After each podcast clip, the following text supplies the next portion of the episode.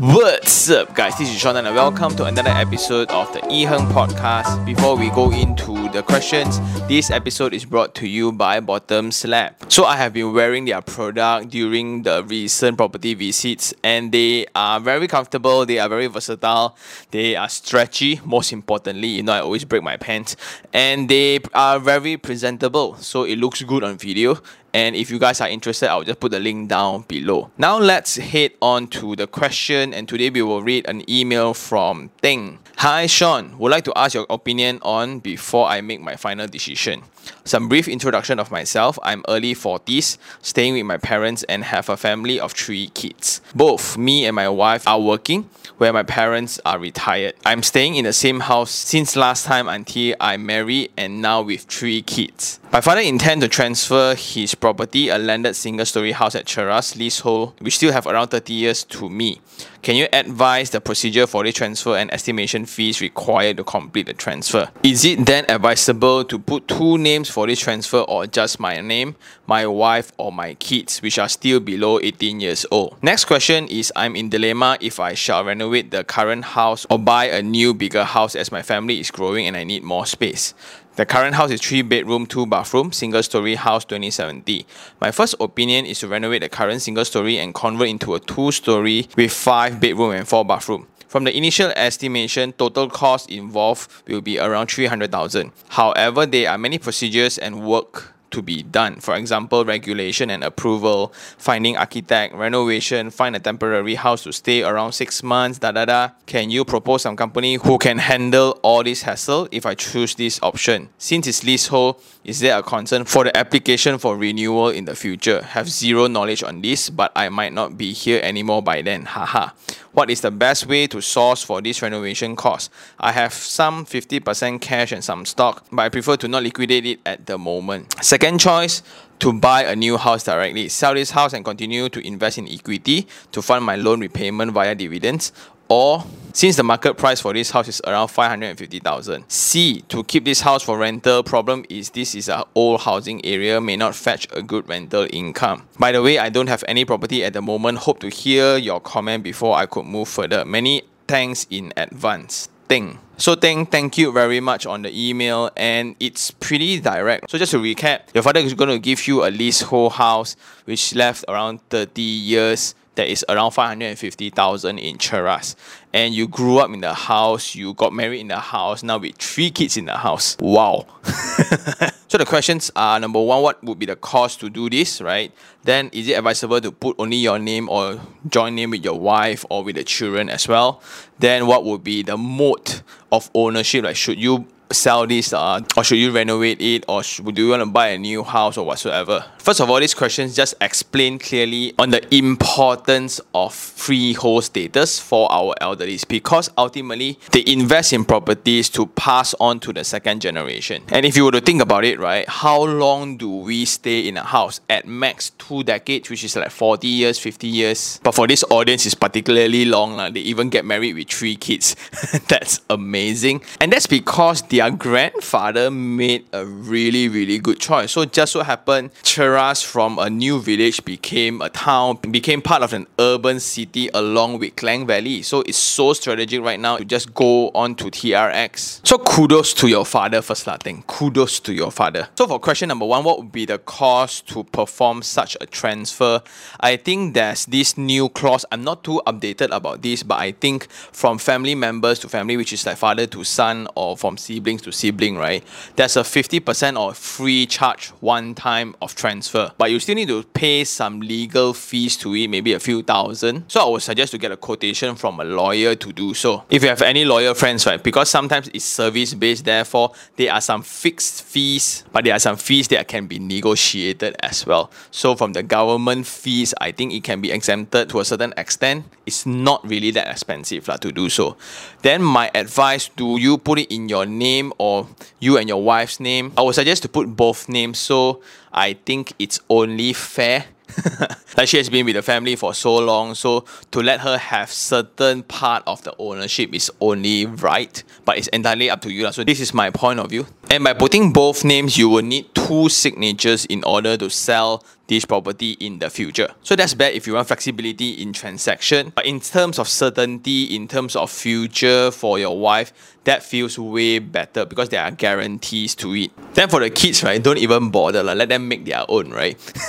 they are barely 18. Let them work hard first. If not, right, suddenly I have a property already action only. But just to clarify further on the matter, a lot of people think that, hey, is my name will it affect my first property or my second property purchase or not? Because the 90% loan quota is limited, will it be affected? So that is when you check on CCRIS or CTOS, the quotas are applied to the housing loans you have. So your first terrace house, second apartment, third property that is a residential, if you want to buy, is limited to 70%. So it's based on the housing loan. So once you clear it, you will have two again. So it's always refreshed whenever you sell something or you pay up the housing loan entirely. Wow. Then the next question, the extension of lease for the property. So I'm not too sure about which part of Cheras is this because some parts of Cheras may fall into Selangor and some parts of Cheras may fall into KL. And all land matters are state matters. So, so if your property fall under Selangor, there will be Selangor procedures to this. If your house falls under KL, then there will be the federal territory.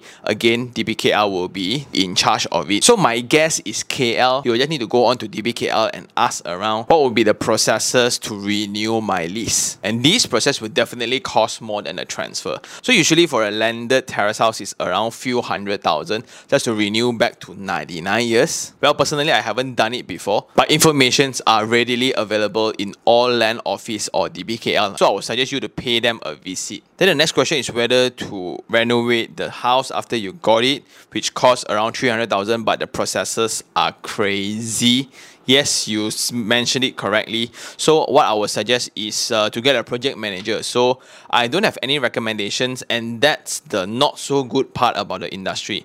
Like for contractors, once they cannot make ends meet or whatsoever, right, they will always choose to wind up so they don't have to clear all the bad debts. And personally, I've seen that many, many times. Like the same dude with three different companies. So if I'm in your shoes, I would engage an interior designer instead. And now for interior designers, they need to be registered as they are professional right now. So they are better governed and they are better structured to their company. And most of them will have project management as part of their services as well. So if you go to an interior designer, hey, I have this house, I want to make it two stories, is it possible? Yes. And then the process will start from there. So whether you want to get an architect approval or whatsoever, right? Usually they will get it done for you as well well. And I'm not too sure where the 300,000 come from because if you engage a professional which is an architect and then he will be the main project manager and liaison for the authorities and the contractors and subcons and whatsoever, it will be a different cost compared to you engaging a designer, a submitting architect and a contractor yourself. So there are two ways to do it. One is the first route which is to get the architect and he pao right? Very easy, very convenient, but it will cost a bit more understandable, right? Or a lot of people will just do is they will somewhat have a drawing of the structure and then they submit and get approval for the renovation. Then they'll engage the contractor individually. Then they will become the supervisor on site, the project manager as per se, to witness and supervise all work done. Then when the structures are up, only you get an interior designer or you become the designer to somewhat tell the contractor what to do.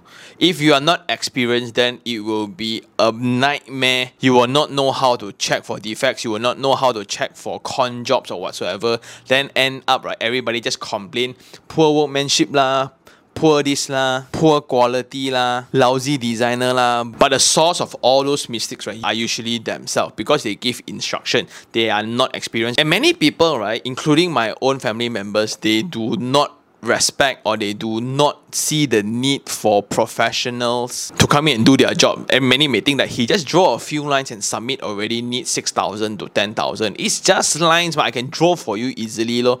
If you can, do it, lo. But you can't, right?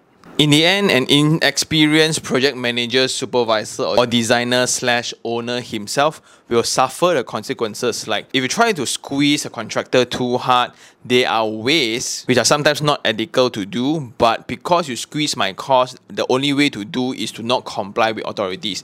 Like electrical cables or plumbing, you will not climb to the roof and check. Even if you do so, you won't know what I install wrongly, right? So if the budget allows, so do engage professionals for their services instead of doing it yourself. Lah. Personally, from my own experience, I've went through this twice. Just because I'm not a paymaster, I got no say, so the house didn't really turn out very well. Lah. Then in comparison to that, do you sell the house and buy a new one?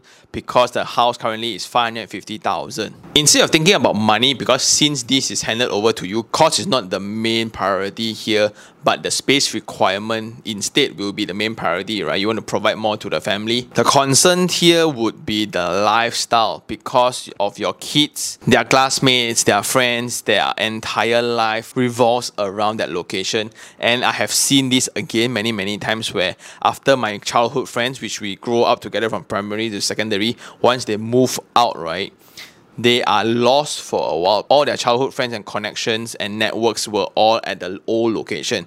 That explains why a lot of old people do not want to move house even if their house is in the flood zone. Like we have witnessed, unfortunately, a lot of flooding cases around KL and Selangor. Sometimes you just wonder why don't they move, right? Well, it's because their friends are there, their favorite breakfast place is there, their barber is there, the corner lot auntie used to jog there and they will say hi every morning, etc. Right? So it's all these things that indirectly forms a different part of real estate that we didn't really venture into yet, which is very interesting for me. It's really that 人情味啊。